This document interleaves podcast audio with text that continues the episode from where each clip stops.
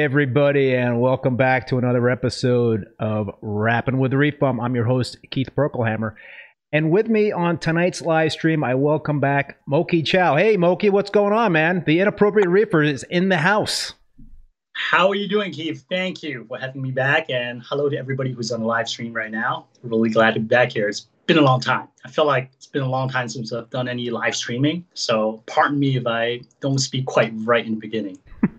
well, I am I am really excited to have you on, Moki. And um, so, folks, let us know in terms of the audio out there. We were uh, trying to kind of equalize our, our volumes a little bit. I might be coming in a little higher than than Moki is.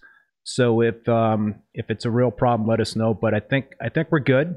I think we're good. You know, I can I can hear Moki, so I'm, I'm pretty sure everybody else can. But uh, before we get into our discussion, I want to um, thank the sponsors of the live stream, Bulk Resupply and Ecotech Marine. I really appreciate the support from these companies and um, for the show. And I also appreciate the support from you folks, the viewers out there tuning in. And as always, please feel free to add to the conversation.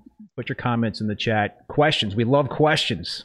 We love to have questions. Audio is good. We're hearing the audio is good there, Moki. So that's uh, that's a good thing there. Um, great. All right, and uh, I see a whole bunch of um, familiar uh, folks out there. Reefaholic, great bearded reef. Thanks, uh, Paul, for for moderating. Um, Cindy, Reef Girl, Bert Minshew, folks. Got a lot of a lot of folks tuning in here. Uh, Moki, want to uh, want to kind of see what's up with the inappropriate reefer. All right, let's get some like housekeeping out of the way real quick. If you guys are watching this right now, hit that like button so that we can get us out there. But like, once again, thank you for having me on, Keith. So, all right, Moki, we uh, we talked about this right before we went on to the uh, to the live stream, and and it's funny because you were you wanted to talk about this, and I had this on my list of questions. But uh, a little while ago, you made this conscious decision to dial back the number of videos that you were putting out there on YouTube, and you were cranking them out. And uh, I love the stuff you're putting out there about your uh, tanks. And you know, videos take a lot of time, right, to put together. It's a big time suck, and um, you know, so life can kind of get into the way of of doing that, and um, it's it can be tough, right? I mean, sometimes you got to try to yep. try to achieve that better balance in in terms of not spending too much time on content creation. I mean, you've You've got uh, other things going on in life. So, um, I mean, you've dabbled in some live streaming. I know um, you haven't done a lot of that. Are you are you planning on doing some more live streaming? But actually, you know what? Let, let me ask that question after uh, you answer my initial question in terms of so what um, I know you put out a video about that topic in terms of dialing back the number of YouTube videos. What um, so what's going on, Moki? Any any uh, any changes since you put out that video about dialing it back a little bit? Yeah, so I guess uh, let me start by why I wanted to dial back. I kind of touch on it in that video, but just like in a nutshell. Uh, number one, there's one reason and then one realization. The one big reason is that uh, I got a son. It's like two two and a half years old now, mm. and once he hit the one year mark, he seems to demand a lot more attention from me. Like he can start interacting. I want to give him attention, right? So imagine each week I spent maybe like two or three nights just cutting videos together, and throughout the week I'll be filming. And honestly, I'm just I just feel like split. I feel like I have two um, two full time jobs. So that's the realization. I feel like if I want to keep going, I could keep doing these uh, weekly videos, but I feel bad, and I also feel bad for Emily, my wife, because whenever I'm uh, putting videos together, she's the one taking care of the kids. Mm. It's funny because like sometimes she joked that oh you know all those videos you can put out it's all because of uh, I'm using my free time to let you do it. Like she jokes about it, but it's true, right? It could be time that we spent together. So that's that's one of the main reason uh, my son is a little bit older, uh, needs a little bit more attention. Uh, and and Great Bearded Reef is wondering whether Leon will be getting his own tank at some point in the in the future. all my tanks are his. favorite fish. His favorite fish is the yellow line goby. Mm. Okay, so back to the reason. So I, I, said I have one reason and then one realization. The realization come. I always thought about okay, maybe I should dial back, maybe I should dial back. And some people even say that I cannot believe you still have time to put videos together with a kid that's like year year old. So the realization come when I started uh, making videos. Uh, one that one video in particular where I talk about the cost in the hobby. Yeah oh man I feel like it took off in the direction that I was not intended for. For like my whole thing was okay. There's different price segments in this hobby. Not everything needs to be expensive. There could be budget, but then it became a whole uh, big, big conversation.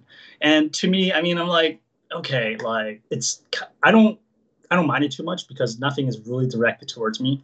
But at the same time, I feel like that's drama. And honestly, I don't want to be online, keep looking at these things, especially with a kid running around. So I realized that it's kind of like consuming my almost like mental energy that I should not be spending on. So with that in mind, I was like, you know what? Honestly, to me, it's a hobby. Uh, it's a different. It's different if this is my full time job. Yeah. Right. If I have a job, my livelihood is depending on it. It's a hobby. I can walk away from it anytime I want to. And I feel like that's one thing that maybe other content creators do not realize. Sometimes they feel trapped, like a bad comment or two bad comments or um, bad video or something happened and you feel like, oh, it's the end of the world. That's not the case for us who is not who don't have this as a job. This is just a hobby. So I thought about it. I was like, you know what? Now I got one reason and one realization. Let me just try stepping away from it. I'm not gonna co- I'm not gonna quit it cold turkey because I still like what I do, and that's why I did it for like five plus years. So why don't I just scale back instead of weekly videos? I'll just put a video out whenever I have time. And it has been about maybe uh, each month I got enough content and enough time to put it together leisurely into something that I'm proud of. Because in the past, when I'm doing weekly videos, it seems like I'm on schedule. I have to make something happen. I have to create something. Yeah. It was a little bit easier in the past where I can go to different places. I can travel, right? That's easy. I go to a store, I film it, that's one video. But these days with the pandemic as well, all I can really talk about is my tank and I'm not comfortable enough to put out informational content as much as some of these um, other content creators out there because they're more um, experienced than me. I don't want to bring out like bad information and make it sound like facts. So I try to avoid that type of videos. So mostly it's vlog. So with that in mind, I was like, okay, weekly schedule is kind of is kind of stressing in terms of like uh, social aspect, also scheduling aspect. So it just makes sense for me to cut back. So that's I said it's going to be a nutshell, but that was a long stretch of like why I cut back. But it has been great. It has been great. Uh, there's different aspect to it. I find that I'm much more relaxed. Mm. Uh, I'm much more relaxed interacting with my family. I know I have time. I don't have to rush. I don't need to wake up at like 11 p.m. and work till like 2 or 3 a.m. to put things together. Um, I'm not stressed when I see uh, maybe somebody disagreeing with some of my comments, right? I'm not stressed about any like possible negative comment. People have been great, by the way.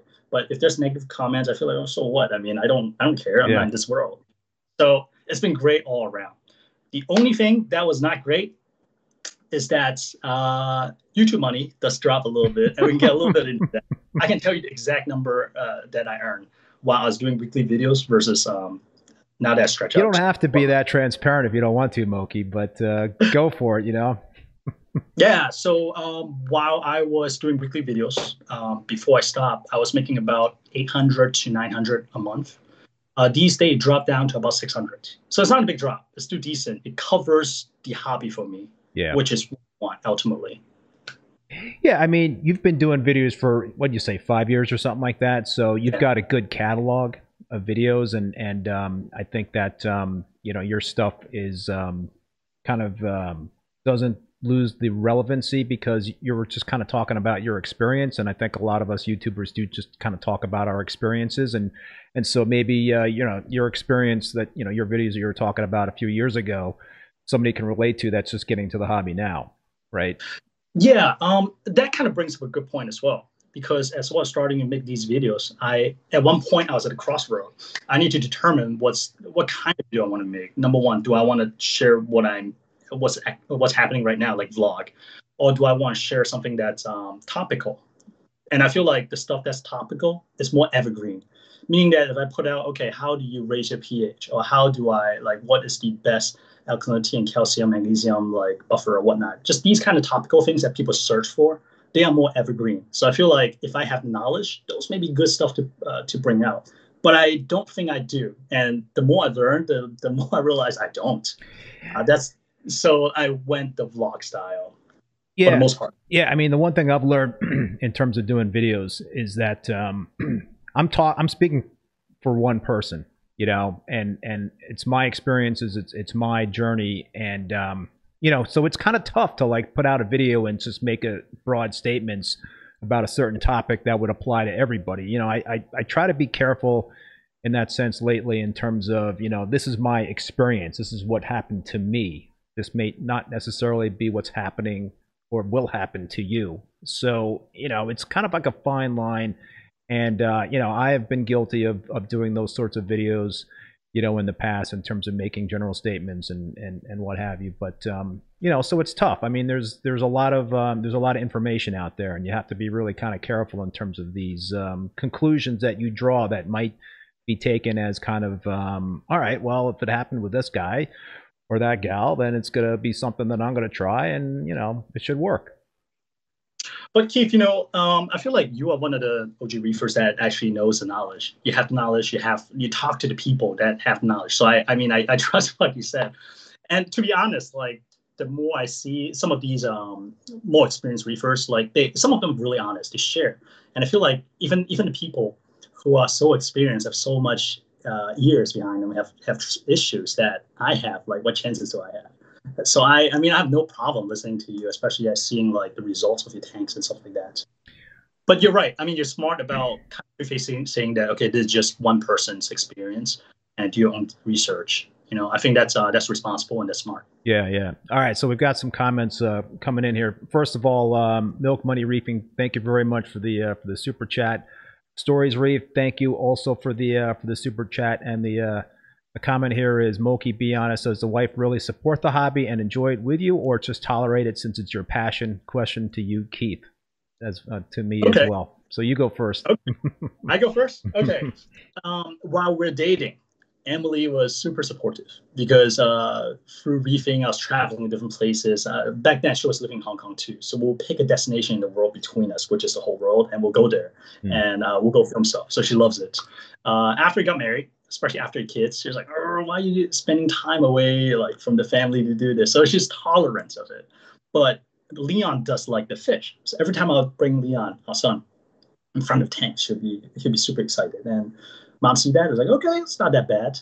But I think what really helped me in terms of the acceptance from the the boss, hmm. it's uh, it's the fact that the YouTube uh, the YouTube channel is still bringing in enough um, uh, money to kind of support the hobby if I am taking money away from what I should bring into the family to fuel this hobby, then I think we're going to have a deeper discussion. How about you? You know, um, it's it's interesting. I think you know my wife is um, is certainly tolerant, and um, you know it's it's it's been funny over the years in terms of the um, the amount of money I've put into this hobby, and you know I think you know when when I kind of like um, make the mistake of like mentioning what I might have paid for a certain fish or for a certain coral. It's like, what? what are you kidding me? And um, you know, but I years and years ago, I used to do a lot of um, you know selling, trading, whatever to other hobbyists, and you could uh, you know, so it wasn't YouTube revenue, but I was making some money off of the hobby by selling frags. So it was um, help it helped support the hobby back then, and um, I don't know. I've had I've been in this for for so many years, and my wife has seen um, so many ups and downs with me. But she's been very very supportive. I would have to say, very supportive. So it's possible for one more tank. I don't want another tank, man. I got too much. I got too many tanks already. It's too much work. You know, it's um. I got six tanks now, and and um, including the quarantine tank. So it's uh definitely, you know, I've got two separate systems. When I started the Peninsula tank uh, a year ago, it just kind of like doubled the amount of maintenance that I do now on my tanks. I mean, do you find that to be a uh, an issue with your tanks in terms of the amount of time that you have to spend actually on the tanks and not creating content about the tanks? Absolutely. Um, so last year, I thought about maybe doing a budget nano build uh, version two I feel like I learn I learn a lot of new things. There are like new equipments out that's um, good candidates, right, to pl- replace the older content. Yeah. Uh, but I couldn't get myself to do it because of like the amount of work. Uh, I mainly have two two tanks right now. Got a 135, got a mangrove tank, um, also Axolotl tank. They're still alive and well, doing fantastic. So three tanks, well, two reef tank, one freshwater tank, and I was at the border. But like if I do another tank, I have to take one down. Hmm. Yeah, you know, I mean, um, it, and and that's not to say, you know, if things are going well, right? If things are going well, then you know you can kind of be on a schedule, sort of on cruise control with maintenance and manage it. But if things are not going well and you've got issues that you have to deal with, that's a whole nother thing because that's a lot of extra work typically in terms of trying to troubleshoot some stuff, right? Absolutely. Uh, this reminds you of a time when Emily was still pregnant with Leon, and then my 45 gallon cube tank start, started leaking. this is like at 2 a.m. Yikes. So a we nightmare.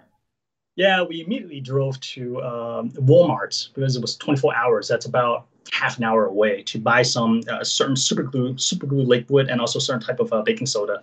And also we got some uh, silicone that we ended up not using because it was um it has the mold inhibitors in there. So it was so yeah. If something happens, right, um, you just gotta drop everything and do it now times six if you have six tanks. Yeah.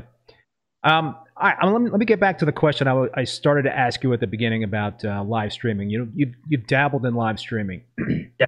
You know, some say that um, live streaming can be easier than actually sitting down and shooting video and going in and editing and cranking it all out. I mean, you know, putting together like a four or five minute video, depending on how much uh, you know B roll you have and other sorts of things, that could be like an eight or nine hour deal, right? In terms of the work.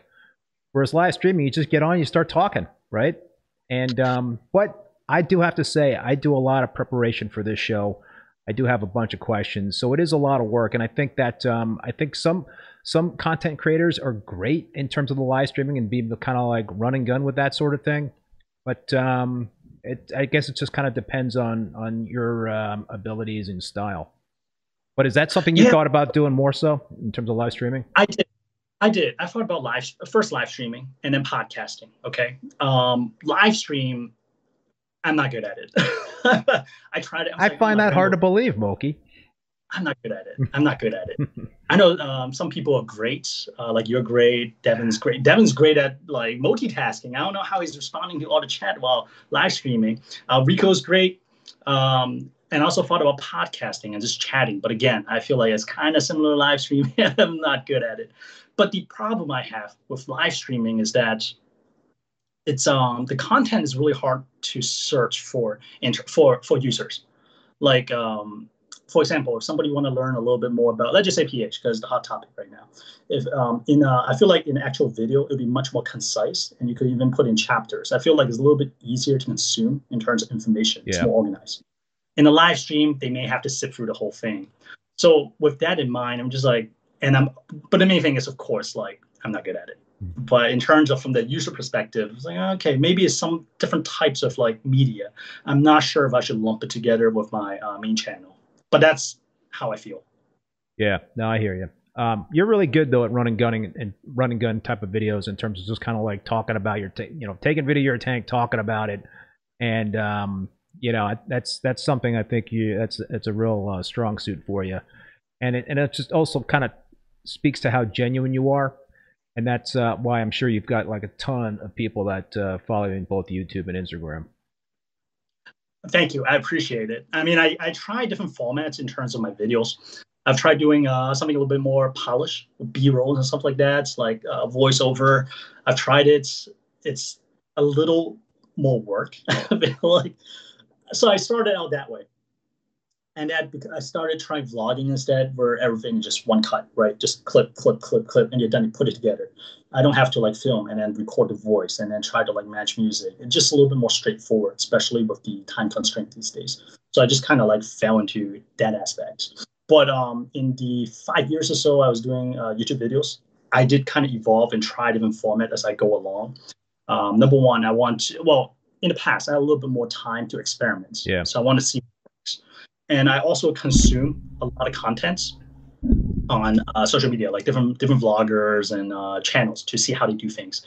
And I thought, oh, this is cool. Like for example, um, some channels in the, at least in the past, they started doing little clips throughout the whole video. So people, so you, you show people the hook, You're like, oh, this is coming up. I want to see what it means, and they kind of uh, kind of like preload all those in the beginning. So these are there are a lot of little tricks I pick up along the way. I thought it's kind of interesting. Let's, let's experiment. So that portion for me was fun. Yeah, you know, my my style has kind of evolved too over the years. You know, I, I do both like uh, you know scripted stuff, and I I've been trying to do more um, run and gun stuff, and um, I don't know. I think there's a place for both, and it just kind of it, it's true. You do um, you do kind of evolve in terms of your styles over the years. So, um, what other channels do you uh, check out, subscribe to? Briefing channels. Oh, I like. I watch a lot of vlogs. Uh, Logan Paul. I know a lot of people are not a fan, but I'm a big fan of him. Uh, Logan Paul, KSI, Jake Paul back in the days, um, Eric's, a lot of um, social bloggers, the younger guys, right? I like the interesting, like wow, you know. So I like those.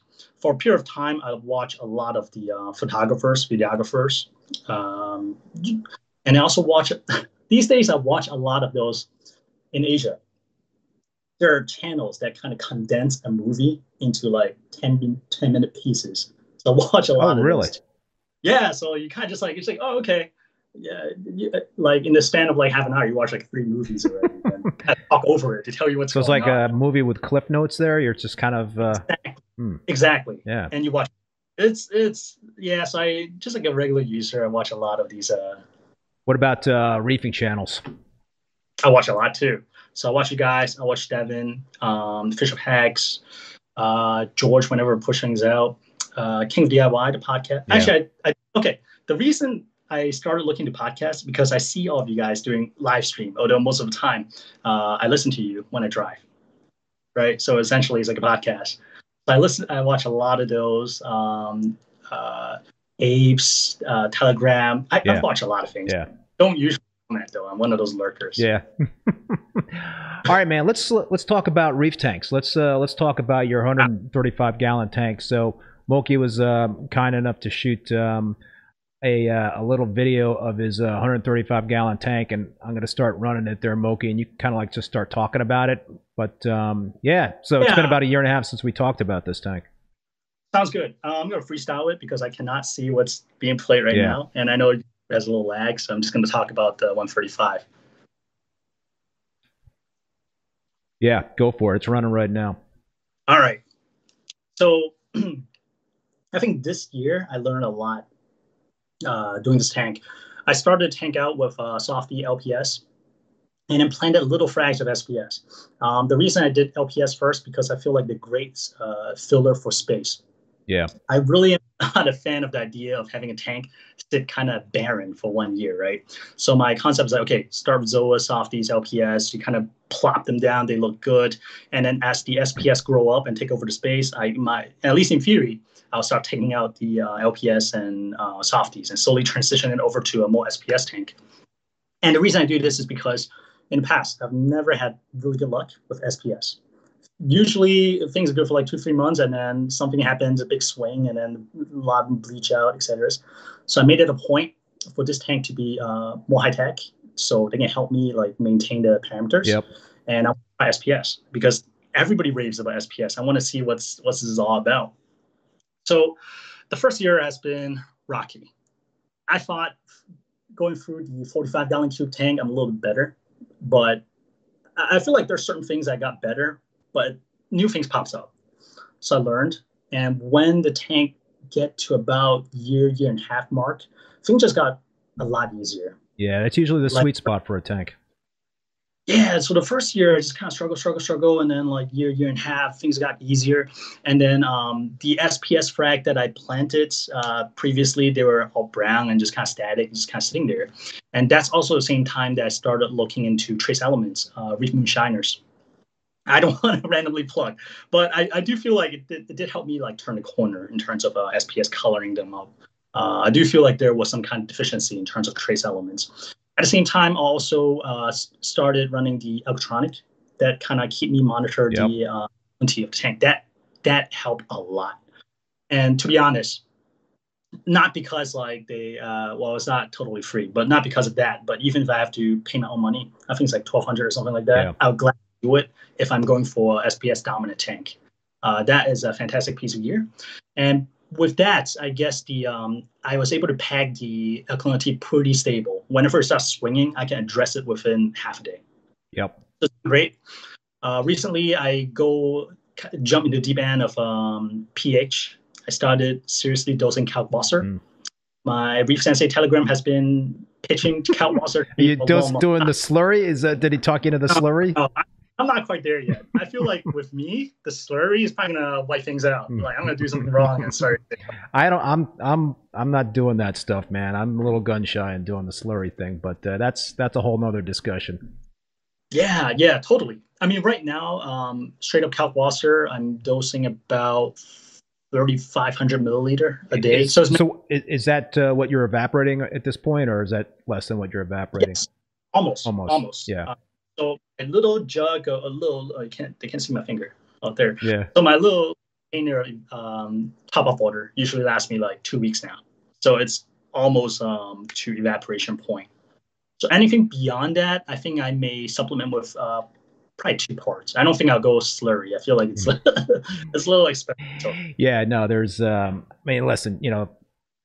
Well, I'm not. I, I can't even get into the whole slurry discussion because I do not know all the finer points of the Kalk slurry Kalk slurry method, and um, that's uh, something I gotta um, I gotta bone up on. But um, what's your pH running at uh, these days? I think average about eight point four. Oh wow! So uh, oh. what's what's a low and a high? Yeah, the uh, the low is about eight point three, uh, eight point three to eight point four five. Oh man, you're in the butter zone there. Yeah, well, you know what? Um, that's one big thing that I learned this past year as well. I was usually struggling with pH. Um, usually sits around seven point nine eight. Wow. And I started dosing Kalkwasser, and then I started running uh, recirculating CO two scrubber, and those have been game changers for me. CO2 scrubber took a little bit to kind of um, fine tune for me. Yeah. Because the first time I did, I just did straight up CO2 scrubber. Media lasted for maybe four or five days. I got one of those big ice cap uh, yep.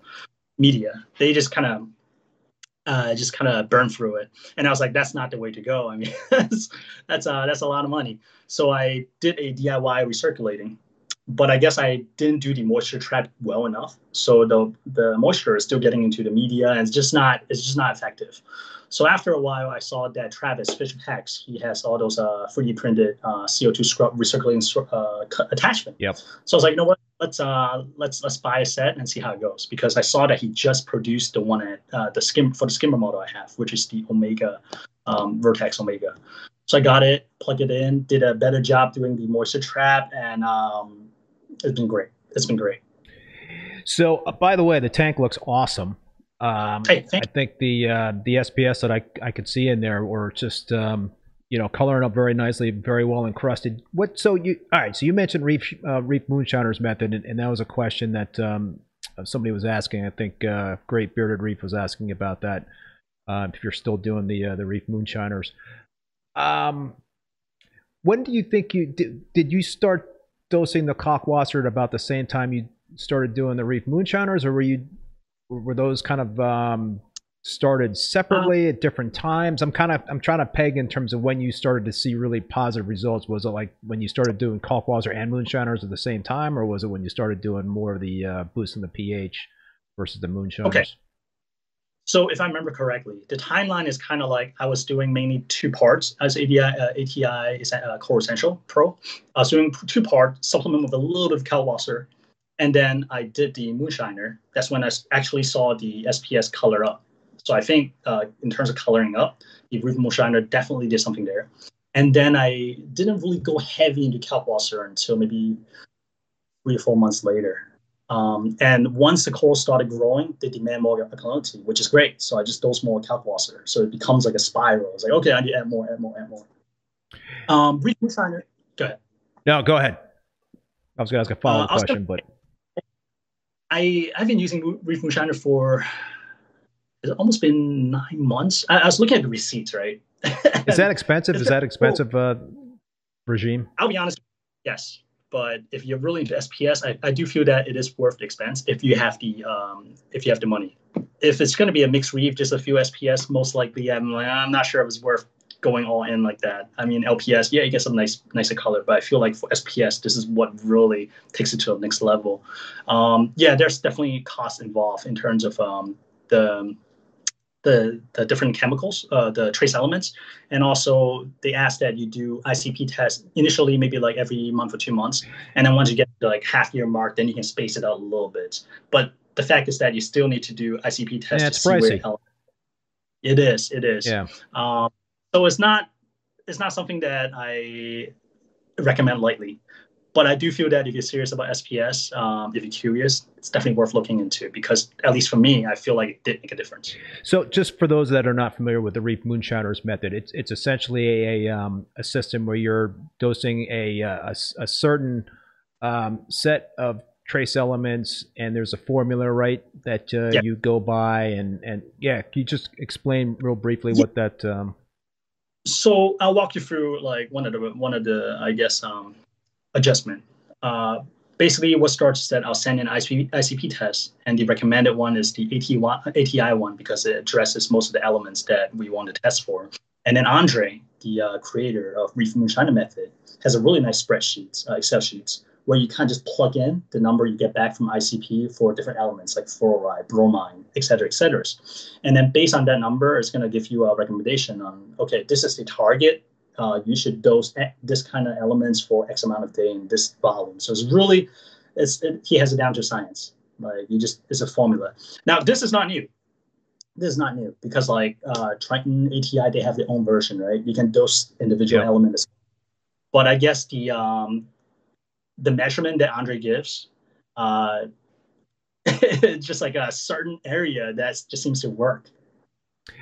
So is is that what about water changes in this method? Do you um, continue to do water changes if you do water changes, or water changes recommended, or are these uh, you know this sort of method more so if you're not into doing water changes because um, you know with water changes you're replenishing trace elements, but yep. you do have to do some pretty nice water changes to actually you know get enough in terms of the replenishment of those trace elements without a moonshiners type of method. Okay, Keith here's where we're kind of starting to touch an area that I'm not comfortable answering because I'm not. but but from my understanding, well, let's talk about your experience. Uh, okay, what you know, are you normally uh, doing water changes, and how how often and how much? I have not done one water change since I started the Reef Moonshine method. Actually, wow, um, wow. Here's the thing, like from what I read, okay, uh, it sounds like each time you do water change, you kind of tweak the balance of different elements again. So that may throw things off a little bit. And um, from my understanding, actually, I shouldn't go further. uh, water change is good in, in case, from what I've read, is that in case you have something in your tank that ICP does not detect, right? Uh, water change would dilute those kind of pollutants. Mm. At least that's what I read. But for me personally, I have not needed to do water change. Um, so what are your um, what are your nitrates and phosphates at? My phosphate is usually at 0.1 to 0.12. Uh, my nitrate is usually about 20. Oh, well, that's pretty high. You know, that's that's yeah. sort of uh, elevated. Have you um, had any issues with any like problematic algae popping up or? Not really. I mean, I see a little bit of cyano on my bed once in a while, um, but so far so good. And I have a pretty beefy refugium, so I, am sure that helps too. Yeah, yeah.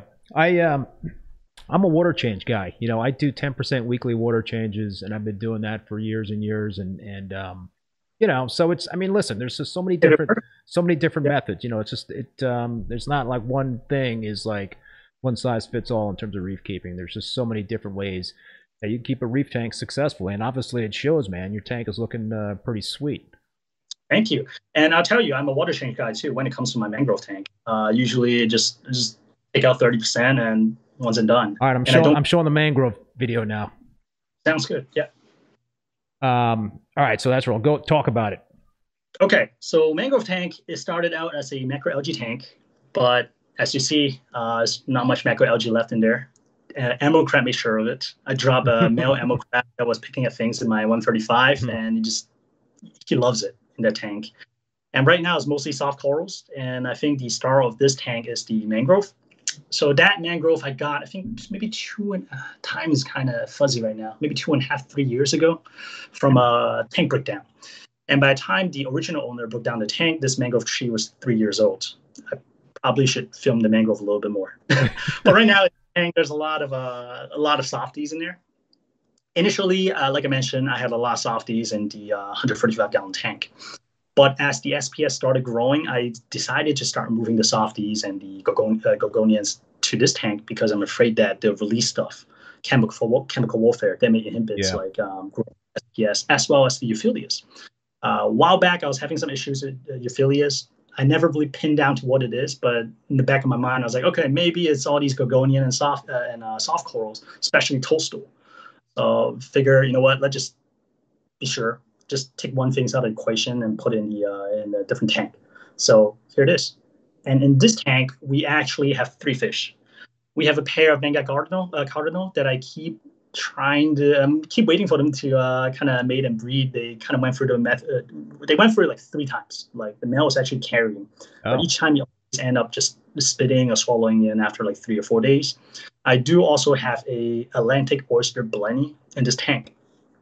He initially I thought was a uh, Molly Miller blenny, which some people say eat Aiptasia.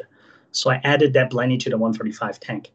And then later on, I noticed that it started bugging some of the um, other, uh, I think it was bothering some of the corals. And then uh, I took a picture, posted on Instagram, and some people say that that's actually not a NIM uh, Molly Miller blenny. It's actually a Atlantic oyster blenny. It's like, all right, well, dang, okay. but he's such a character. Love that guy. So I moved to the mangrove tank, and they've been in there since. Dude, that tank looks awesome. Getting some similar comments on the uh, on the live stream. I just love the, um, you know, that softy tank. That that yellow Fiji leather was a coral that I used to have many, many years ago. And gorgeous, gorgeous coral. You know, the Fiji yellow leather is one of my dream coral, dream soft coral to find. Like, haven't seen one in a while. I know they're kind of tricky. They seem to really like highlights, right? Yep. Um, that's definitely one of the corals on my list. Yeah, I you know I can't recall like how successful I was with that coral. I mean, I, I always wanted one, and I think I finally did get one, but I can't remember whether I killed it right off the bat or not. But I used to have this um this other le- leather coral that just got so huge. I mean, gigantic. And I had a pair of clownfish that were hosting it at one point in time. But um, I do miss the uh, the soft corals. How um how difficult is it to take care of that tank? Is it is it? I'm, I'm assuming it's a lot easier to take care of than the uh, the mixed reef. It's really really easy, but at the same time, like uh, bad things can happen really fast. Mm. I'll give you an example. Well, first of all, about this tank, there's no real filtration in it you see like an overflow box in the back, but it's basically just uh, just to house a um, uh, auto top off sensor, and I have a small pack of uh, be Clean, uh, be Pure Blue. That's it. There's no mechanical filtration for uh, really, and there's no um, no skimmer. So this tank really uh, rely on just water change. It's essentially a fishbowl. So what happened is that I have a small colony of uh, Space Invader Pectinia, and one night sent up really long sweepers. I didn't think it would be that long, mm. and attacked those uh, Gorgonian that I have in the corner. And almost seemingly overnight, it just the whole thing just kind of disintegrated. Ah, bummer. Like that Gorgonian, it's pretty it's pretty vicious. It's like on the on the way out, it decided to send all these things, all the tissues and stuff flying over the tank. And the Space Invader Pectinia pretty much just uh, RTN uh, overnight. So I feel like if I have a larger volume water, or if I have skimmer, if I have something to trap all those maybe uh, tissue, that could have been prevented. But because of the fact that it's so small and then is lacking certain uh, mechanical or skimmer stuff like that, uh, that thing just happened fast. But the good news is that after uh, two, actually two nice large water change, things are back to normal and corals are happy again. So back things fast here. So um, Flash Can has uh, said inappropriate reefer. There is a guy just south of Richmond that sells Fiji leather on CL. Oh, what's CL? is it CMAS or oh, Craigslist? Craigslist. Uh, right, C. Uh, Charlie Larry CL. Craigslist. Ah, there you go. I haven't looked. So You're a lot more, uh, you know, um, up on those things than I am there, uh, Moki. Um, yeah, you know, it's it's. I, I, like the uh, the natural look of your tanks. I mean, you obviously, you know, you like sand. It seems like you like to have sand in your uh, your reef tanks, and and sand could be, you know, could be um, you know, a blessing and a curse in terms of trying to maintain a sand bed. Do you do anything special with your sand beds in terms of maintaining it? Do you like just let the cleanup crew do that uh, work for you? Yeah, so I outsource my sand bed to uh, conch. I love conchs. Mm. Fighting conchs or uh, tiger sand or sand tiger conchs. Love conchs. They keep my sand bed kind of turned. And um, I know with the 135 especially, I know that eventually it's going to be heavy SPS. So I make sure to get a heavier, larger grade sand. I'm a big fan of the um, I'm a big fan of the reef flakes and mini flakes. Uh, I think pre- only premium aquatic sells them, but those seems to be heavier grade sand Yeah. compared to like Fiji. Yeah. Yeah, yeah. Um, so you mentioned fighting conchs. I um, I had a horrible experience with a fighting conch once. This was years and years ago, and I don't know exactly if it was if it was this um critter's fault or not. But um, I had this beautiful clam in my tank, and um, I saw this fighting conch underneath the clam, just Uh, eating out the bottom, you know, of this clam. I don't know, you know, so was the clam dying and the fighting conch was just taking advantage of something that was on its way out? I don't know. Or was the fighting conch like being aggressive and just attacking the clam? Just be careful, man. I see you got some clams in your, um, it- but you don't have, you don't have, do you have uh, fighting conchs in the uh, 135? I do, yeah. So I actually have one in 135. Um, you know, speaking of like snail conchs and stuff like that, like last year is also when I learned that bumblebee snails, Hmm. if they're really hungry, they go after snails and clams as well. Oh, really? Yeah, I've never had like, I got, snails. Yeah, I got them for Ven- uh, snails, but apparently they go after clam as well if they're hungry enough. Uh, Do your own research, though. What's that? Do your own research. though. yeah, I will. I'm not. I'm not sure. I think I'm still gun shy of the uh, the fighting conchs, but uh, or or the um, the bumblebees. But um, so um, clams. You like clams? I I've talked about this a lot, and I I had both um Julian Sprung and Charles Delbeek on on the show uh, last last week, and we are talking about clams and how tough it is to find healthy clams these days. And and basically, those guys were saying that uh, if you want to bring in a clam, you need to quarantine it for months in a separate quarantine tank before bringing it into the main system because of the disease that um, these clams can bring in. Have you had any issues in terms of keeping clams alive? Yeah, I don't really have good luck with like smaller clams. Um, the larger one seems to do okay. Uh, so I, honestly, I'm learning as well. So if you have any good information, I'm ready to consume. Yeah, I'm the wrong person to ask about clams because um, I I used to love to keep them, and I used to have not, you know I used to keep them very successfully, but it just seems like Mhm. in recent years it's been very very tough for me to like keep a clam alive. But um, yeah, it's one of those things, right, Moki? It's always something. Yeah, well, funny you mentioned clam because um, recently I was I was tempted. Um, Gigas clam started coming in stock at OLA, and my local fish store was able to get it at a decent price. But still, it's like, ah, do I really want to spend X amount of like hundreds on three or four inch clam? So I stopped myself. I was like, ah, I gotta be responsible. Well, those that clam also would take up a lot of real estate once it starts getting uh, right. I mean, they get Yep. big, really big. Yeah. So, but maybe it's maybe the man side of me. I was like, I don't want it big. I want yeah, the bigger. The well, that But, clam you got in the 135 is pretty darn big as it is, right? How big is that clam? Uh, I'll say maybe almost a foot. Almost a foot. Whoa, man! So you thinking about um, potentially getting that clam out of there, or you just want to kind of ride that out? Go ride that out. Um, at least a couple of years, two, three years maybe. we'll see. You're gonna have like a big clam in that tank, and have no, no, no room for anything else. But um, close up and things squared. out. Yeah, there you go. So um, you alluded to the fact that you're. Um, it's it sounded like you wanted to kind of trend towards an SPS dominant tank, or at least um, you know you started with the LPS to kind of like fill some gaps, and you know the SPS you kind of wanted to to you know wait for those things to grow out a little bit more, and then just kind of sort of transition more into SPS. What um is is are you concerned in terms of all the other soft coral and, and the other you know LPS you have in that tank in terms of there being enough room for the SPS to grow, or are you going to planning on taking some of those other you know LPS out of the tank and doing a swap, or are you going to try to like have everything live in harmony? Because I know in my tank I've got a bed of um, my 187 gallon tank. I've got a bed of zoanthids, two beds of zoanthids that have carpeted the bottom and have worked their way up into the rock work. They're not really hurting anything in terms of the SPS, but I am going to kind of do a major uh, redo on the uh, on the tank and probably get a lot of that stuff out of there. Are you um, thinking of doing a similar thing, or you just kind of want to organically let it uh, evolve and see where it goes? Um, great question. Uh, so I am starting to move things out of the tank, but the thing is that my my tank right now, in terms of like the light, the par reading, I think top of the rock work is about 270, and middle of the tank is about 150. So the light is not that high. What uh, what so lights feel, are you running? Uh, I got three Radion G5 XR15s, and in the back I have one of those AliExpress uh, light bar in the back that gives a little extra light. Because um, in the back I have most of the SPS, so I feel like they can really benefit with a little bit extra boost. And the reason I did that is also because of the spread my tank's pretty deep, pretty deep, like front to back. It's about 30 inches. Yeah. So the 15 in the middle is not going to cover the very front and the very back.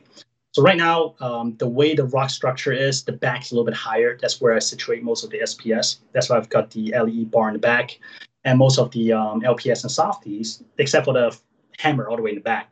But most of the softies and LPS are kind of in the front of the tank, and that that's a plan like the uh, middle portion of the tank, the LPS softies and Zoas, eventually I'll probably either move it out of the tank or just move it lower to the tank. I'll leave the uh, up, uh, upper part of the tank to SPS.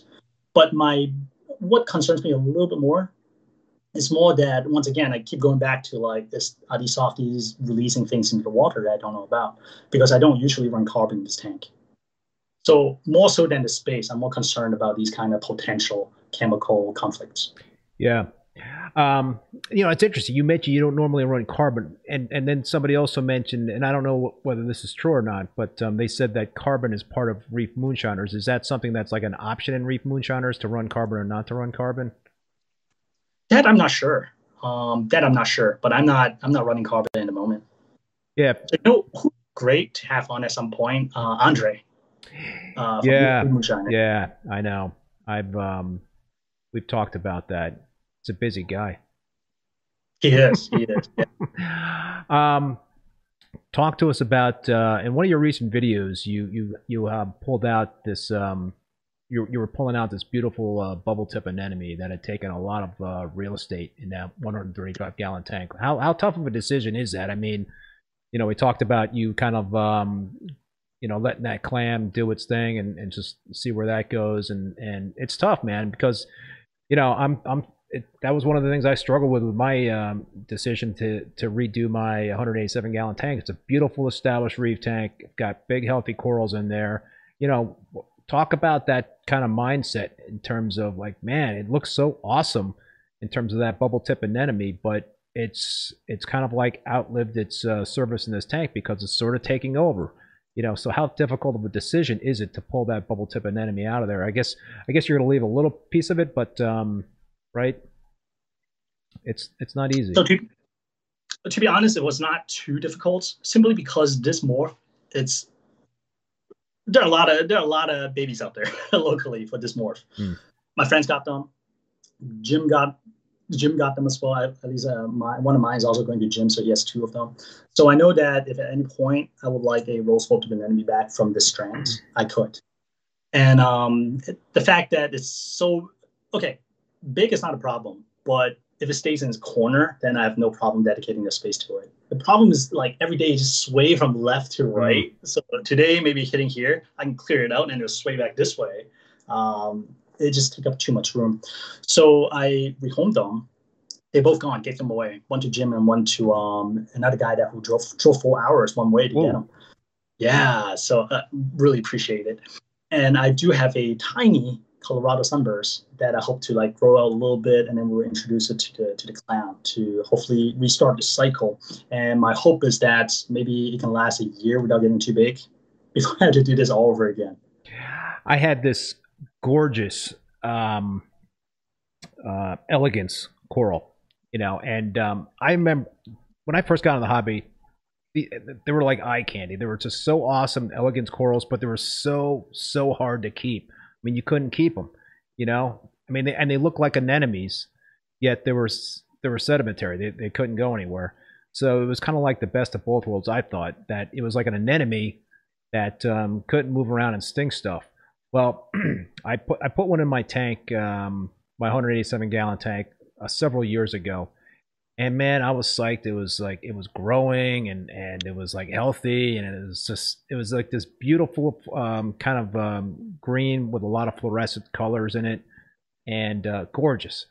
But man, those those tentacles just kind of like were starting to reach around and sting and stuff. I mean, it was like a uh, a turbo snail graveyard right next to this elegance coral. I was like, and plus it was stinging other corals. It, and I just like had to keep pushing it further and further away into the corner of the tank to try to keep it away from like everything else. And eventually, I just had to kind of get rid of it because um, it was doing too much damage. So I guess yeah, you know, in those sort of like instances, you really do have to think about the practicality of the coral that you're keeping. You know, funny you mentioned this because I'm running into the same thing with an elegance coral frag from Jim. Uh, I have elegance coral that was kind of going through uh, it went through elk swing. It was receding. It was receding badly. And Jim, thankfully, was local to me, seems to be able to revive and just grow any corals that I throw at him. so I was like, can you save this coral? He's like, okay. And he took it, did really well. And last year, or, or earlier this year, he said that, hey, you want an elegance back? I was like, what? Turns out that elegance coral did so well that it dropped a baby. Oh wow! So it actually produced a baby, grew a little skeleton, and the baby is like, he was like, yeah, it's just a baby. I'm like, okay. So I got it. It's like it's like this big, and um, ever since I got it, it started getting bigger and bigger and bigger. Uh, it was near the front of my tank. It has maybe like two inches to the glass, but now it's kind of squished up to the front of the Mm. glass, and like you say, starting to reach around Yeah. and start threatening to tag other uh, Yeah. corals in it. So now I'm like, okay, uh, I need to find a space. I just I just remove a uh, Roosevelt enemy. Now I got to find a space for this uh, elegance coral. But this guy is special because um, came from this offspring of one of the coral that Jim saved, and it was like a, almost like That's really That's cool. uh, that's pretty cool. So Jim's a coral whisperer there, huh? He just uh, yeah, I call him the reef sensei. we're talking we're talking about Telegram for those folks that um, know I'm on Instagram and YouTube. Jim, he was actually I actually had Jim on the uh, on the show. I got to get him back on. Uh, we'll, we'll talk about uh, Kalk slurry. Um, uh, so Farm Frag says for the uh, in Moonshiner you need to run carbon. So I don't know, man. Might want to uh, might want to look into that, but. I um, what else we got going? Yeah, any folks, if you got any more questions for uh, for Moki, then uh, put them in the chat or any any comments. What um, so you talked about Kalkwasser, you know, in terms of uh, starting to dose that. You've been doing the reef um, moonshiners method. Talk talk about uh, Moki. You know, you've been how so? How long you been keeping reef tanks for? Five years, five plus years, more. oh keeping tanks. Hey, and right, you've been Whoa. doing YouTube for five years. You've been keeping tanks for more than that. Yeah. Oh man, I'm trying to think back. At least oh, I started in college. At least 17, 18 years. It's been a long time. It's been a long time. But to be fair, all these earlier tanks, they all kind of just like big fishbowl. I use tap water, no sump. It's basically a, a tank there, like a hang-on filter, um, skilter, Red Sea Prism skimmer, like all those things. And then I got like MaxiJet 1200 pushing waters. This is one of those, but um, it works. And I keep easier things like softies and frogspawn LPS. And there's always hair algae on the back wall. Hmm. So the earlier days is kind of like that. So it's been a while, but did not really step up the uh, in the hobby until more recently, I think. Well, I mean, what would you say are the top things you've learned since you started in the hobby that um, you know, knowing what you know now, you would do differently? I think the easiest answer is use RODI water instead of tap water. But at the same time, I feel like tap water worked for me. Maybe it's because the tap water around me is not terrible. And um, honestly, I don't mind algae too much. It's fine. It's there. Uh, so I think, I think it's so cliche, but patient, man. I think patient is still the number one especially with uh, SPS, my journey into SPS. A lot of these frags I got, they just sit there and not do anything for months. And they'll start encrusting and then start sprouting. That's when you're like, oh, but you know, Yeah, I mean that's what I've found. You know, certain frags that I'll put in my tank will just sit there and do nothing for a very long time. Maybe they'll start encrusting. You know, and other other frags will, um, you know, they'll start shooting branches right away. Maybe like a little en- encrusting and what have you. You actually added some high end um, SPS a while ago to your uh, 135 gallon, right? I mean, you. I think you did a video on that where you you you, you put in some like the Walt Walt Disney and, and some other uh, frags. Maybe I'm remembering. The, Yeah. Um, how, how are those doing? Oh man, the Walt, Dis- the Walt Disney said goodbye a long time Oh ago. no. I tried twice. I bought it from uh, some local guy. Guy is a really nice guy. Um, one t- the first time is like it's doing well on the frag uh, on the frag rack. It did well for a week, so I was like, okay, time to move to Rockbird. move to Rockbird. They bleached out. Are you kidding? Bummer. second time I got it from him again. I put on the rock. Uh, I think at night it something knocked it over, tumble onto the sand, and by the time I pick it up in the morning, it bleached out. That that's it. I almost feel like if I look at it different, if I look at it wrong, it just bleached. It- It's Mm. so weird. Not sure if it's just so sensitive or something else is going on. Um, but the other SPS, so I also got some really nice SPS from Top Shelf Aquatic. Um, the first round, some of them uh, brown. I still have some of them today, but most of them did not really do well. That was, I think, half a year or maybe like seven to eight months into uh, the tank setup. Yep. Second round, I got from them. They all made it except for one. Um, but same same deal. They kind of just sat in my tank for a little bit, didn't do anything until um, a couple, almost like half a year later, they just started doing well. They just started taking off. Yeah, you know, I mean, it sounds like the tank was a little, you know, was a little on the young side, you know, Yeah. and um, you know, that's that's something that uh, you know, I, I think it takes like a uh, a reef tank maybe uh, eight to ten months to really kind of get to that place where it uh, is mature enough and stable enough where it can really support, you know, the higher end um, SPS. So it, it is a bit of a crapshoot, kind of at the beginning of a tank's life to um, to put in those frags. But you got to kind of you got to have some starter frags in there anyway. You know, you got to kind of like test the water, so to speak, kind of see how things do. But um, yeah, I mean, so any uh, any any uh, plans again in the future to put in some more uh, higher end uh, SPS, or you just kind of like want to leave leave things Yeah. well enough alone? Um, I wouldn't say higher end SPS specifically, but general in general, like there are a couple ones that I saw that I really like. Um, What do you what like, do you uh, what are you eyeballing? Uh, the Red Dragon, Ah, the Milka actually looking for for a while, but uh, I got tons of that stuff, man. If I was closer to you, then was able to- yeah, so there's certain ones. Uh, there's certain ones I was like, oh, okay, make a note. I actually have a little, little, I did a little uh, list of things that I would love to have in my tank. Uh, of course, some of them are pricey, uh, the high end stuff, but there's some of them that I feel like is a little bit more um, affordable. horrible. Uh, in particular, I think there's a um, what's that Monty called? Is it Rising Phoenix or something like that? I forgot. It's like a beautiful, beautiful Monty cap. It's like a Oh yeah, it's like a metallic uh, gold orange kind of. It's kind of reminds you of the um, Kung Pao Monty oh, okay, yeah, yeah. like Yeah. cap. So it's a little bit different. Yeah, there's certain weird ones I saw in pictures, and then I went out Google to make sure it actually looks like that picture, right? And I was like, okay, this is nice, and I put it in a list. So I, I have a list. Um, uh, this is a good question I, I have on my list here for you. What um, what is the most inappropriate thing you have done lately in terms of reef keeping? In terms of what Reef keeping. reef keeping. Oh man, Are you are you doing less inappropriate things these days versus when you first got into the hobby? Uh, I think I still do I'm- inappropriate things. Okay, here's the thing. Like, I feel like I'm a lot more appropriate as my subscriber count goes up because I feel like okay, there are a lot of eyeballs. on and not really do anything I want.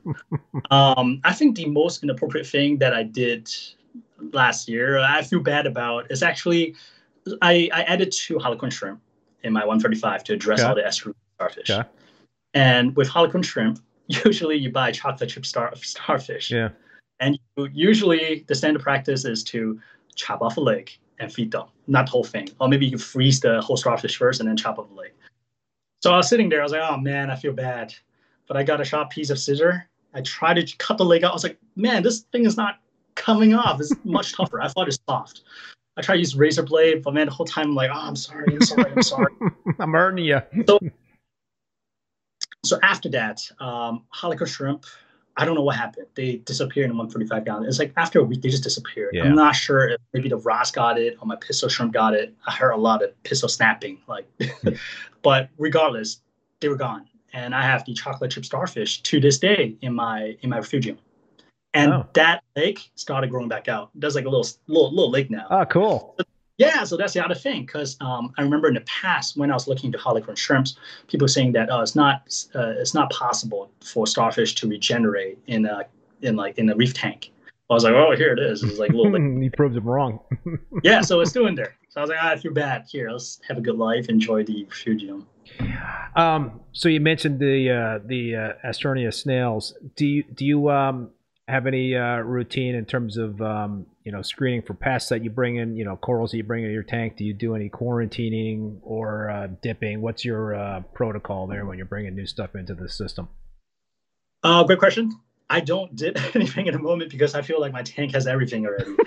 But Your tank has got everything, huh? I, the tank's got everything. It's all natural. Um, I, I tell you this: I can now see why people say quarantine is so important. It's because um, once it's a it's a big difference going from a small 45 gallon tank to a 135. Because my mindset it was still in the cube tank in, in the beginning, right? I was like, okay, if there's pests coming in, no problem. I pull the rod, pull the pest, done, right? If rod gets got stuff, just dump the whole rock replace it. But in my 135, a lot of escape is all kind of like cemented together. Yeah. It's whole big. I cannot pull it You're out. not gonna get it up. So there may be stuff in the back of the rock where I cannot get to. So when it comes to larger tank, I do see the point of quarantining now. So now I understand. So moving forward, if I will ever do another big tank, then I, I feel like I'll be more vigilant in terms of like quarantining. Yeah, you got to watch out for those acro-eating flatworms. If you're getting into the SPS, those things um, are a pain in the ass, and, and once they kind of get in there, it's tough to get them out. I mean, it's easy to um, you know to kill the um, the actual worms before you put them into the tank by just doing the dips and all that sort of thing.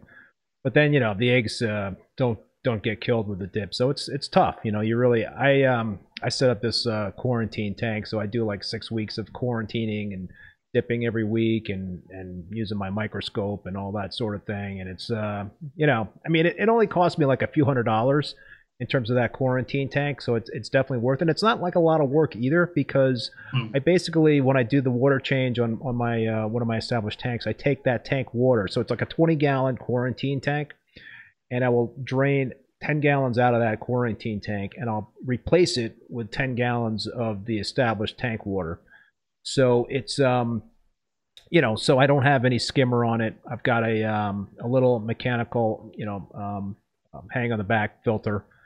Uh, I've got like a little LED on it and um, a little gyro pump inside. So it's not it's not um, terribly complicated at all. But at least it's something that um, you know I could use to try to like help try and prevent the uh, the you know pest getting in. But but speaking of um, expense, and I know we uh, we sort of touched on this before. Do you consider yourself a true uh, do-it-yourselfer, and um, and and is that really to kind of like help manage the expenses in, in the hobby? Is, is that a way that um, you know you can kind of you know do that in terms of doing things yourself, or or you're not that much of a, a do-it-yourselfer, Uh, I am absolutely not a DIY guy. not a DIY guy? a DIY guy. Like really basic stuff, maybe. But I kind of feel I, I like things that look nice and polished and whatnot. I'm a Apple iPhone guy. Uh, so if the cost is not ridiculous, I'll rather just pay to get something that's kind of like nice. For example, like uh, scrubber, algae scrubber. Yeah. I know that DIY is possible, but I feel like if I were to do a scrubber, I number one, I probably won't trust myself like doing all these things week and whatnot. I'll rather just like spend the two, three hundred dollars and buy a unit, unit that's like nicely packaged, has support, and looks nice. Um, but of course, with that said, there are certain things that's I feel like DIY is completely fine. Like um, uh, just uh, let's say let's say frag rack. Like in a pinch, I don't mind using like a crate and stuff like Yeah. that. But of course, if I have the funding and whatnot, I would like to buy a, like a nice, uh, beautiful frag rack, like you did. Like I saw your video about it too. Like that looks nice. Like I would be willing to sh- shout out for that. But certain things, DIY, I if it's easy enough, I could do it. But if given a choice, I'd rather just spend the money and just get something. So you um, and I'm not sure we touched on this before or not, but you you did put out a video a few months ago. It's kind of like your stream of consciousness about the state, the current state of the hobby. Do you want to uh, Yeah. do you want to talk about that just briefly in terms of Yeah. when you um, mentioned that video? And I'm I'm kind of curious as to to hear what kind of uh, feedback you got from the viewers on that. Okay. Mm, so let me preface this by saying that everybody has been super nice. Like everybody's like um, addressed the, I guess, the topic, and I was, I was like, okay, that's cool. But just so much happening. Um, so at the time, I think I forgot what it was. I was shopping for something, and then I saw I saw like the price of products and stuff like that, and it got me thinking. I was like, okay, um, I see a lot of ads for more expensive stuff. For example, I just use Radion because um, that's what I have, right? Yep. Uh, it's what six, seven hundred, eight hundred, nine hundred. But at the same time, on the other side of the spectrum, we got at least back then like ViparSpectra, like two, three hundred. That has like respectable as well. So I feel like not a lot of people talk about the cheaper stuff Yeah. because maybe it's not which is fine. I mean, I'm totally okay with that. Um, some people can afford the expensive stuff. They want a nice UI and brand name, whatnot. That's fine. So I just feel like there's space for all these different lanes. Uh, but on social media, maybe it's due to, uh, I guess, like more expensive stuff is more presentable. Maybe it's due to sponsorship and whatnot. There's more content out there for the more expensive stuff, which makes sense because bigger company has the money, right, and has the uh, uh, resources to send out stuff for review, myself included. I, got, I was a benefactor of those. So I saw those, and I felt like there's an imbalance in terms of representation online, in terms of content being pushed out and published. And uh, that gives the impression that reefing is expensive. It is expensive, but it doesn't have to be super expensive. Uh, so that's that's pretty much it. And I just feel like okay, it's not just not just expensive stuff. There's like more affordable stuff out Yeah. there as well. Yeah. What? Uh, what? But yeah. Go, I was to say. That- what? Go ahead. that kind of served as like a jump off point for a lot of uh, different contents coming out from it, which is fine. It's a good discussion. Yeah. What was the reaction of the of the viewers to that video? Uh, I was like, oh boy. There's like a strong sentiment. Uh, beca- uh, people feel like, oh, I became the champion of the more budget stuff. But I feel like, no, I'm not because look, I'm using Radions and stuff. I got those for free, like straight up. I got for free as sponsored material. Um, but at the same time, I'm totally fine with doing the more affordable stuff, uh, even though I do prefer the, of course, if you have something nice in front of you, like prefer a nicer one. But I have no problem using the more affordable stuff too. So it's not totally true, but I just kind of let it roll. Be like, okay, that's cool. I'll just be quiet. You know, everybody has the right to express themselves, and that was that. Yeah, you know, it's interesting. You got to kind of like um, be careful when when um, you get uh, people that um might react negatively to a video, and um, I uh, I find it tough to um, you know kind of rein it back, you know, rein it in, and not and not overreact to a comment. So I I always try to keep the high road, but that's a tough tough thing to do, you know. Ish. Um, I guess we're kind of coming back to the content creator section, right? Yeah, It's there we go. hope- Big loop. Yeah. um. Oh, by the way, it's interesting because now influencer is not supposed is not the proper term anymore. It's content creator. Content creator, not an influencer. Okay, I like that better. Uh, yeah, yeah, influencer is kind of I guess is like kind of bad. yeah, But um, you're absolutely right. And I've been thinking about sponsorship and stuff like that too. Uh, I have been really careful in terms of who I take on uh, to sponsor my stuff. And moving like in the future, assuming that I want to get a little bit more serious again, I was like, okay, how would I have done sponsorship? And that's one thing I noticed with a lot of content creator these days outside of the reefing hobby. They actually have just like 15, 30 second segments of commercial about this certain product. So I feel like if I if I were to do it again, I may not even take the free product or whatever. Just be like, okay, this company sponsored this, and I'll just give them like 15 seconds, 30 seconds, make it really obvious this is a commercial. Yeah. And that's it. yeah. Um, it could even be outside of the reefing hobby. Uh, maybe like certain website or different random car stuff they want to sell the car. Uh, just yeah, just we'll just advertise here. Maybe I feel like maybe the audience will be even more accepting to this because now I'm not biased towards certain products, which I try not to be. Yeah, no, it is a um, it, it is kind of a um, a slippery slope and a fine line in terms of having sponsored content versus non-sponsored content, and um, yeah, it um, y- you can definitely kind of toe that line. and It can be a little tricky for sure. Yeah, well, you know, um, I guess my approach is that if I would not use my own money to buy product from this company, I probably would not work with them in terms of like taking on sponsorship because now you're kind of endorsing them, right? Hey, look, Moki, uh, I don't know if you can see it, but uh, on the upper right hand corner, we've got uh, the sponsors' logos right up here, and, and Ecotech is one of them there. So I like. I mean, I like. Uh, can I tell you my? It is kind of childish, to be honest. go for Uh, it, man. I my, I set a little milestone and goal when I started my channel. Um, first 100, first 100 subscriber. I did not really set any goal because I didn't think any of you. I was like, all right, whatever. I'm just sharing videos with my friends. And then um, thanks to CJ's Aquarium, by the way, who's uh, I think he may be coming back. Oh, he really? kinda, yeah, he may be coming. He helped me get to like I think it's like 500 subscribers. He like gave me a shout out. I went. What was like, the 200. advice he gave you? No, just like shout out. Just Oh, like, okay. check out this channel. He brought me onto one of his live streams Oh, cool. and introduced me to a lot of other people. Uh, so that was I was like, oh, that's great, 500. That was one of my milestone. So and then at that point, I was like, ah, you know, be awesome. Well, actually, between one uh, between 500 to I think it's like 5,000 subscribers. What my goal at that time is like, oh, this would be great. Is that if I can uh, get other content creator to kind of recognize me, it's like, oh, there's this guy. His name is in the Purple Reefer. I thought that'd be super awesome. So I was super stoked when I went to I think Reef Palooza in New York, like the first year I went, and uh, I was like, oh, I see this other content creator. I'm I'm a big fan. Like I'll freak out. I was like, oh, dude. You know, hey, I know you. I was like, yes, achieve. But one of during this period of time, right? One of my goal uh, is to get sponsored by Ecotech because I feel like they are like the one of the pinnacle Yeah. for me, right? In terms of uh, reefing company. So I was like, oh man, it'd be awesome. Like uh, Ecotech, I get I get like um, do do my job well enough that Ecotech is gonna reach out and actually work with me. I think it's fantastic. Uh, so happy to report. Yeah. so yeah, it's kind of I feel like it's kind of childish, but at the same time, you do need to. Well, you don't need to, but these little milestone, little goals that you set, help you move along.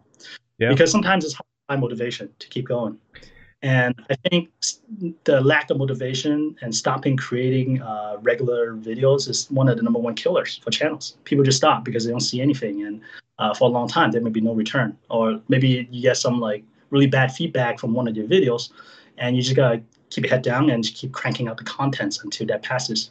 But you need these motivations. Th- This is a great segue into my other sponsor, Bulk Reef Supply, because we got Remy in the house, Bahama Llama Coral. What's up there, Remy?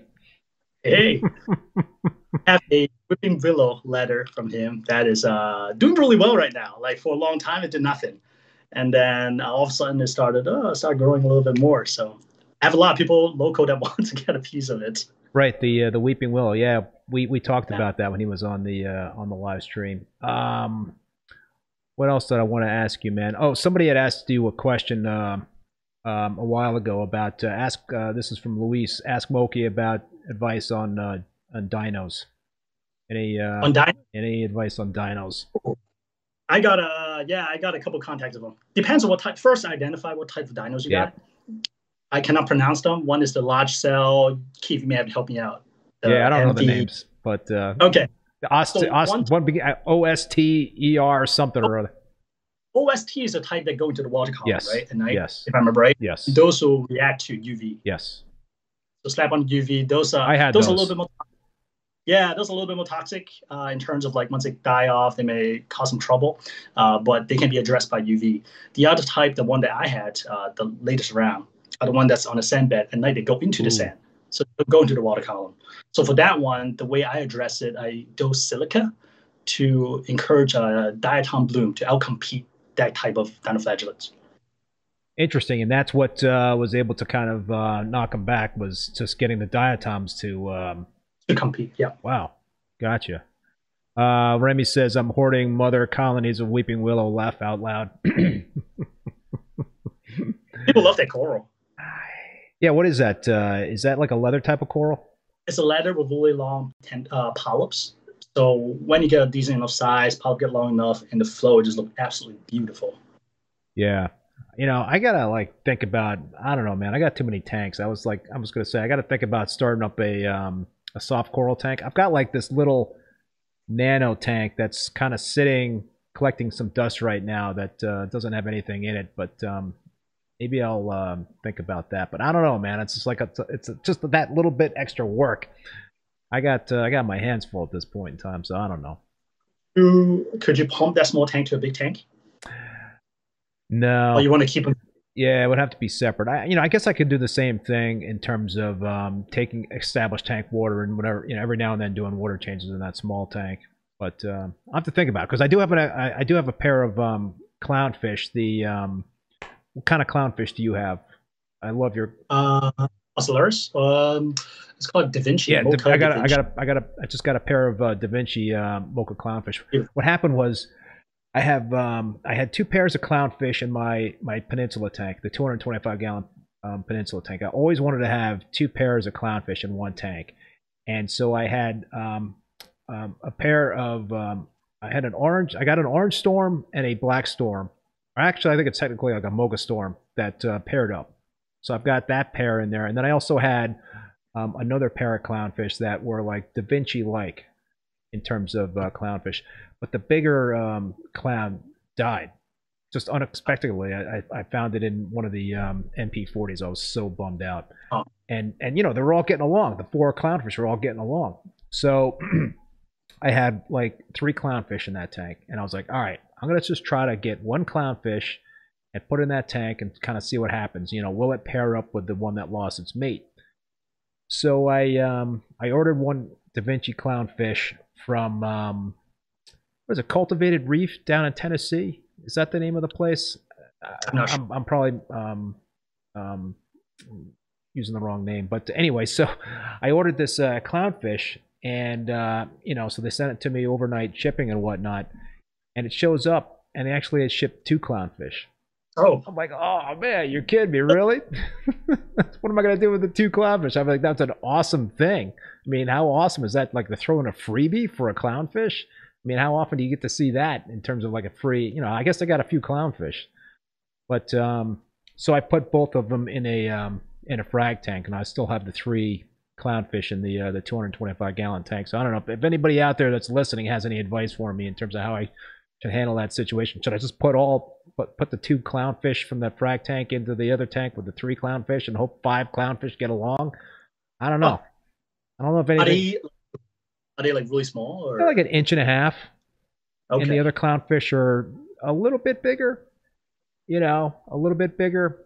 So um, I don't know. Clownfish are pretty easy to catch. So I guess if mm, things went wrong, then I could always try to uh, net them up. But um, I don't know. I'm just um, it was it was pretty it was pretty interesting like to get get a freebie and let big oh what what am I gonna do with this freebie type of thing. I, so you, you mentioned that you always want to have two pairs of clowns each tank. I know people usually go for one pair. Why two? I just love clownfish, man. I'm like a clownfish hoarder. I just love all types of clownfish, and um, if I could just keep buying clownfish, I would. And I know some people have these uh, clownfish harem tanks, but that's a whole different ball of wax. You know, I mean, you got to start those things right at the beginning, and um, I think you got to have um, a big brood of clownfish and just kind of get lucky in that sense when, when you start them initially. But um, yeah, I guess if, you know the bigger the reef tank, the better chances are that you can keep multiple uh, pairs in there. Um, there's a cultivated reef in Maine, Great Bearded Reef. Yeah, Paul, I'm, I'm, I'm spacing on the um, on the name of this place. Sustainable Aquatics. That's it. Sustainable oh. Aquatics in Tennessee. Yes, yes. Um, Remy Keith, what's your watch? The other hobby is dive. Well, Oh, he's wondering what. It's a uh, it's a Weg, Wenger. W E N G E R. That's the that's the uh, that's my watch. is that dive watch or is it? Yeah, it's kind of like a dive watch. Okay. Yeah, it's pretty. I started pretty cool, right? And they're expensive. yeah, this is not expensive. It's like a couple hundred bucks. Okay. Okay. Yeah. Yeah. Dude, any anything else we want to talk about here? Anything else that we uh, we missed in terms of the conversation? Um, I was gonna dive, dive, dive a little deeper in terms of like content creating on YouTube and what I learned along the way. Go for it, man. Like no, go we, for it. Let's keep going. And I'm not sure if that's what the current audience want to see too. So I'm totally fine with rolling with uh, whatever they want to talk about. No, dude, go for it. I want. I, I, I, I'd love talking about that stuff. It's just some. Um, it's just some of the stuff that I pick up along the way. For example, like uh, title. Like sometimes I learned that the title thumbnail is more important than the video, and I experimented yes. with text in the title or not. Um, initially, like so, I experimented throughout the throughout a couple couple years. Uh, initially, I started out with using text because I feel like the white and yellow text I have is kind of like my branding. Yeah. I was trying to make a point that so I'm a little bit more confident in my content because I see that each video I have I have a certain uh, view, right? That seems that seems to have a decent audience. So I want to make sure that they see that this is my content when they see it in the uh, related videos and stuff. So I experimenting with using text as branding, but later on I it just gets a little bit too much. So then I realized that okay, since I'm doing mostly vlog, maybe my person, my look is the branding. That's why you see that a lot of thumbnails these days. I have my ugly mug on there. yeah. So stuff like that. And so on, you you you found that text is not as effective as just pictures of you. Is that what yeah. you were uh, saying? Well, text could be effective or even more effective depending. Um, for example, this is kind of like a cheesy example. Like if something terrible happened, maybe a text would be like, "Oh my gosh" or something right. like that, right? Yeah, they'll catch people. But a lot of times, um, it may be enough when they just see the person and then like something that's some image that's kind of descriptive. So I've been experimenting with that as well. Um, and also like, I was also kind of burned out sometimes creating content. I feel like that's kind of like one of the toughest things, right? Even though I like it, yeah. But when I was doing weekly videos, sometimes it's tough. So, and there's certain content I like to create myself. For example, travel videos, travel different occurrence. Sometimes I don't get a lot of views on those. Yeah. Versus people seem to like disasters. like, oh no, something happened. People seem to like that type of. They video. do like disaster videos. They do, and uh, I have a as a segue to something else. So sometimes uh, what I remind myself is that I'll create one video for myself and then one video for the audience. So I know what audience want to see. So I'll make one for something that I feel good about, and next week I'll cut one together for something that the audience like. They kind of keep me going, right? So like this week, this is homework. Next week, okay, this is like my like free time and do whatever I want. Yeah, but going back, sorry, going back to um, people liking disaster, right? Mm.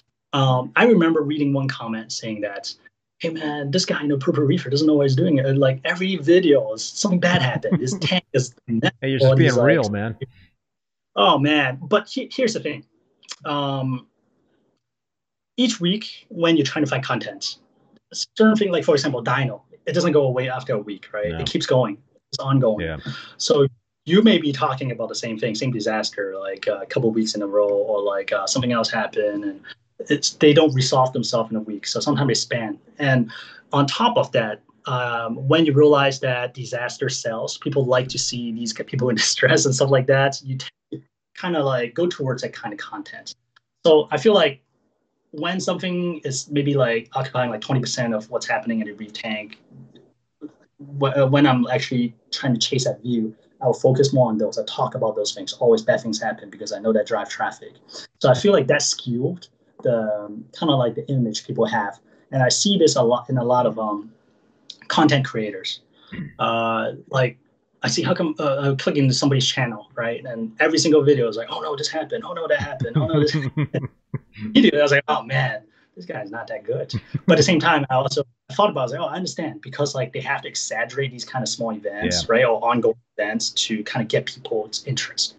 So that's kind of the struggle too, to how to like more accurately reflect um, how you are uh, going for the hobby. Yeah, you know, it's tough, especially you know, speaking of sponsors and all that stuff. I did this um, this whole um, video series about my Peninsula tank build, and I had a whole bunch of sponsors, you know, for that um, that series. And you know, there's when you have sponsors, there's kind of like pressure that that you're kind of dealing with in terms of you know you want to be able to kind of justify to the sponsors that you actually know what you're doing right? Mm-hmm. So you don't want to like have videos that are constantly well, you know, for a sponsored series in terms of a tank build, right? And uh, it's kind of like an educational series. So um, you know, I, I it was a little bit nerve wracking for me to do that because you don't know what is going to go wrong along the way. It's kind of like it's not something where you can kind of like shoot 20 weeks of videos, put it in the can, and then slowly roll it out if it uh, worked out the way that you wanted it to work out. You know, this is yeah. like stuff that we're we do like in real time. I mean, I don't know how you operate in terms of putting videos out and all that stuff, but um, you know, I, I I try to like put stuff out that's happening in real time, and, and I don't you know sit on it and kind of see how things turn out. I just kind of like put it out there, and this is what we got. But um, yeah, so in that video series, you know, I, I did get dinos that uh, that broke out. Um, and that that threw me for a loop. And it's and it's you know it was a disaster video and and and it did really well. But it's also like those videos for me are like so hard to do because i get so bummed out about the disaster and i don't want to really talk about it. But you know, you gotta, you know, I mean, we're in this game where you're pretty much completely exposed, and you're not gonna really be able to hide from too much in terms of all the ups and downs, and you're you're really putting yourself out there. So that's another thing I think as uh, content creators that we have to um, manage is is to deal with the ups and downs. And yeah, the the disaster videos do generate a lot of interest, but um, it's just part of the game. Um, here's where I have to speak for the content creators to like the general content consumer. Uh, content creators, they, they have it tough, I think. Yeah. Uh, like, I'll use myself as an example. Sometimes I was like, okay, I want to get this fish, but at the same time, they kind of like risky fish. I'm not sure if I like if I do not need to make content, I'll buy in a heartbeat. But I know that I need to document. I will document it. And if I document it, people's gonna ask, "Oh, what happened?" So that kind of like there's that pressure right there. Um, and I know people that man they kill things left and right, but it was like, oh, whatever, I'll just buy a new one. You know, like, oh, okay, uh, but we can't. We can't. So I feel like content creators they hold to a different set of standards. Um, whether it's, there's a saying that okay, if you have an audience, you have a responsibility, right, to do certain things. I'm not sure how much I subscribe to that. I mean, to a certain extent, yes, to a certain limit, but I don't know. There's it's kind of like a scale. I'm not quite sure why I sit there yet. I feel like everybody has a responsibility to be responsible, but should content creator really be that much more? Yeah. Um, you know, I don't know, but that I do see that. I do see that happening. Uh, Rob Upstate New York, thank you so much for that super chat. The comment is another great chat, and we really appreciate the um, the uh, all you folks tuning in and and um, listening to us babble. But um, no, this is not babble, man. This is uh, I, I, I enjoy uh, I enjoy these kind of conversations, and and Moki, it's uh, it's especially um, fun talking with you because you are a fellow uh, content creator and you're extremely successful in terms of being a uh, content creator, and there's a reason for that. So, um, you know, I, I, thank you for what you do. Thank you. I appreciate it. Um, I've peaked now as like the new generations now. It's like everybody else. Nah, I don't think so. Every, every what like who comes up and what's going on and uh, the different the change in formatting has been really interesting. There are a lot more podcasts and live stream, which I think is fantastic. Yeah, yeah, you know, and I think oh I think the uh, I think COVID might have had something to do with that too, because it sort of like filled a little bit of a gap with um, with people not being able to go, you know, to trade shows or to their um, to their clubs. Are you part of a um, a reef tank club where you're? At? I am. You are. Uh, so in the Washington D.C. area, there's the uh, WAMAS, and we also have CMAS, both great clubs. And I've been a member since uh, college years, actually. So initially, I joined because of their sales sections. They're really smart. They put the sales section of the forum behind a paywall. So I, mm. I pay my twenty dollars per year to access that forum. Uh, that's that part of the forum, which has been fantastic. There are a lot of really generous um, hobbyists around the area. Uh, fantastic deals and people who are really open to sharing ideas and stuff like that. So I'm really fortunate.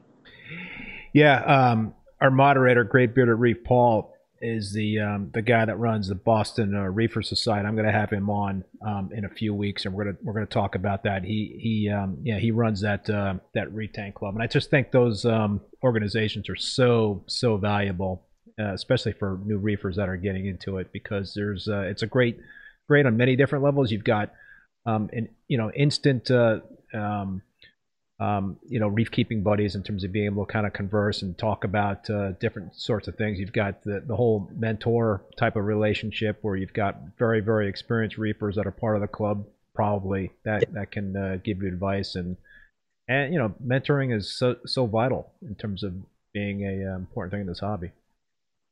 Yeah. I, I wonder if uh, Reef Club is going to have some fundamental change as well. Now, like back when I started going to this reef club, I guess the uh, like Facebook is not a thing yet, and it's really hard to really get in touch with other uh, hobbyists. So reef club was indispensable, like the forums, um, chatting on there. But now there are a lot more options. I see a lot of like Facebook group popping up, but of course with the Facebook group, they don't really host like in-person events, right? Which my my reef club does, and sometimes they even do like small frag swap and stuff like that. But in terms of like communication, I, I do feel like it's kind of moving from the forum base into like Facebook base um, or other other media or Discord. Uh, so I don't know. I'm kind of curious where it's going to start going, which direction. Couple of nice comments here for you, uh, Moki Russell Muldowney.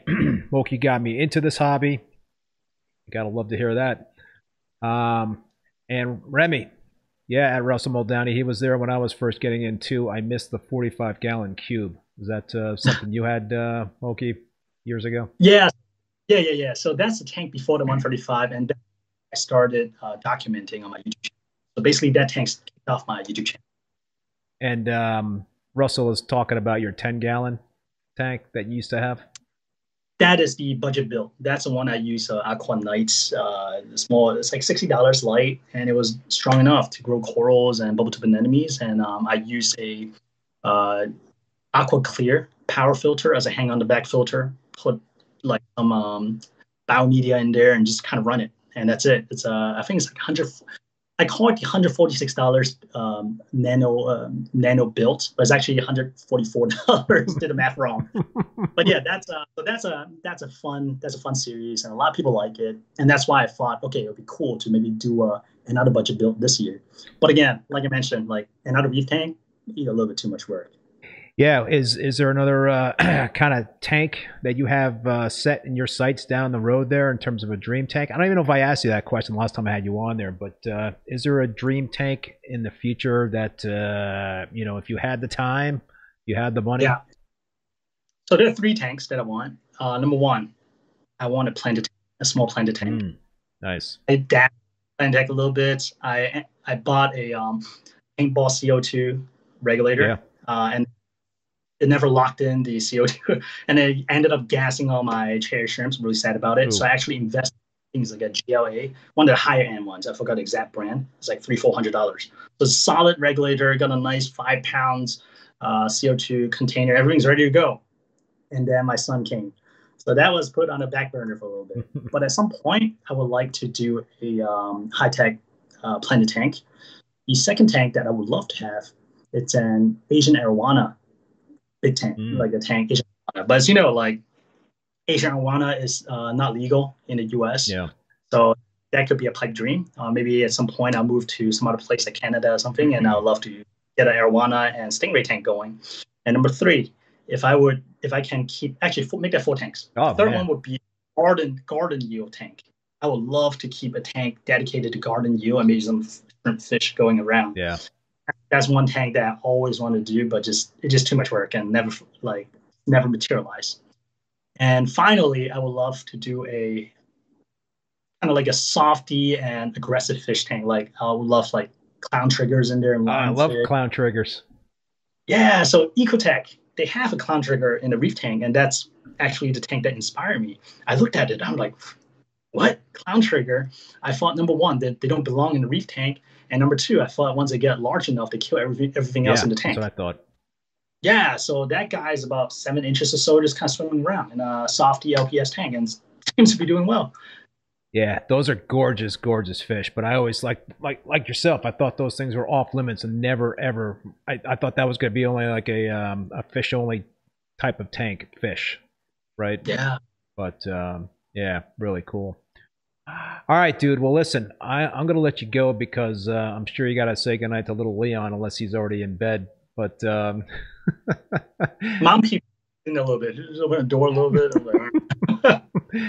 well, listen, dude. This was uh, this was a lot of fun for me, and I hope you um, you come back and join us again uh, down the road. Are you going to be um, going to Reefapalooza in New York again this year? Probably New York, but one thing we are actually expecting a second kid end of July. Oh wow! All right, so, congrats, man. Uh, preliminary congrats. Thank you. A little girl this time. So uh, you're gonna be we'll, even, we'll see. You're gonna be even busier.